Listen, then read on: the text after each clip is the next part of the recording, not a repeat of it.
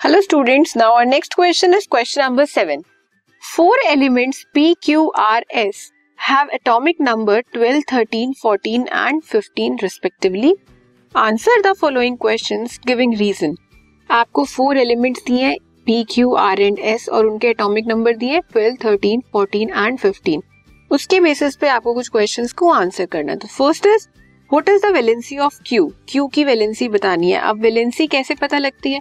Atomic number आपको दिया हुआ है उसकी इलेक्ट्रॉनिक कॉन्फ़िगरेशन लिखोगे। आउटर मोस्ट शेल में जितने इलेक्ट्रॉन्स होंगे उससे आप उसकी वैलेंसी को डिटेक्ट कर सकते हो। सो so, क्या एटॉमिक नंबर है क्यू का? Thirteen electronic configuration two eight three valence electrons कितने हो गए? Three since three electrons are present in valence shell therefore valency of Q is three या आप ये कह सकते हो प्लस थ्री क्योंकि ये ऑक्टेट कंप्लीट करना है इसे फाइव इलेक्ट्रॉन्स को तो गेन करेगा नहीं। बट हाँ थ्री इलेक्ट्रॉन्स को लूज कर सकता है सो क्या वैलेंसी होगी इसकी? Plus three classify these elements as metals and non metals P Q R and S में से आपको ये बताना है कौन से मेटल्स हैं हमारे और कौन से नॉन मेटल्स हैं। मेटल्स कौन होते हैं? अगर हम इलेक्ट्रॉन्स की टर्म में बात करें तो जो इलेक्ट्रॉन्स को लूज करते हैं और नॉन मेटल्स जो इलेक्ट्रॉन्स को गेन करते हैं। सो so, सबकी वैलेंसी लिखोगे आप सबसे पहले? वैलेंसी लिखी वैलेंस इलेक्ट्रॉन्स आ गए। फ़र्स्ट के two three four and five अब सबको एंड में क्या करना है? ऑक्टेट कंप्लीट करना है। ऑक्टेट के लिए या तो वो इलेक्ट्रॉन्स को लूज करेंगे या फिर इलेक्ट्रॉन को गेन करेंगे।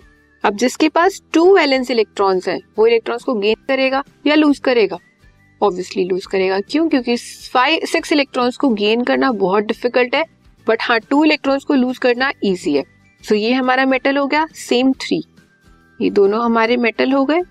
आर इज़ वॉट ये जो आपका फोर इलेक्ट्रॉन्स है, इसके अंदर या तो ये लूज करेगा या गेन करेगा। लेकिन थर्ड भी प्लैनेट बन सकता है, वो क्या है कि ये उसके इलेक्ट्रॉन्स को शेयर कर ले। शेयर करेगा तो दिस इज़ अ मेटेलॉइड जो दोनों की प्रॉपर्टीज़ दिखाए, या तो लूज करने की या गेन करने की। Fifth is non metal so metals are the ones which lose electrons to achieve stable configuration that is eight electrons in valence shell Since P and Q can easily donate 2 and 3 electrons, therefore they both are metals. Whereas R can gain or lose 4 electrons to attain stable configuration. Hence it is a metalloid क्योंकि वो दोनों की properties दिखा रहा है metal और non metal दोनों की in S it is easy to gain three electrons therefore it is a non metal Now next is which of these elements will form the most basic oxides आपको ये बताना है कि इन four elements में से कौन से एलिमेंट सबसे ज़्यादा बेसिक ऑक्साइड बनाएँगे? बेसिक ऑक्साइड कौन बनाते हैं हमारे? मेटल्स और नॉन मेटल्स क्या बनाते हैं? एसिडिक ऑक्साइड तो कौन है हमारे मेटल यहाँ पे?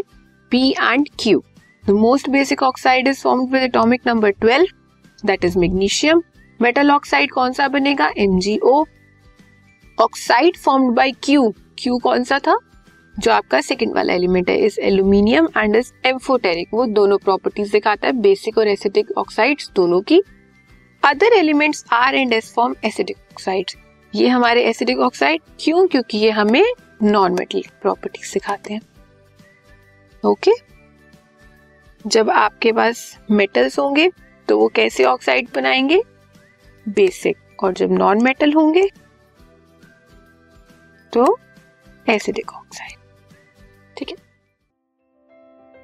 this podcast is brought you by Hub Hopper शिक्षा अभियान अगर आपको ये पॉडकास्ट पसंद आया तो प्लीज़ लाइक शेयर और सब्सक्राइब करें और वीडियो क्लासेस के लिए शिक्षा अभियान के यूट्यूब चैनल पर जाएँ।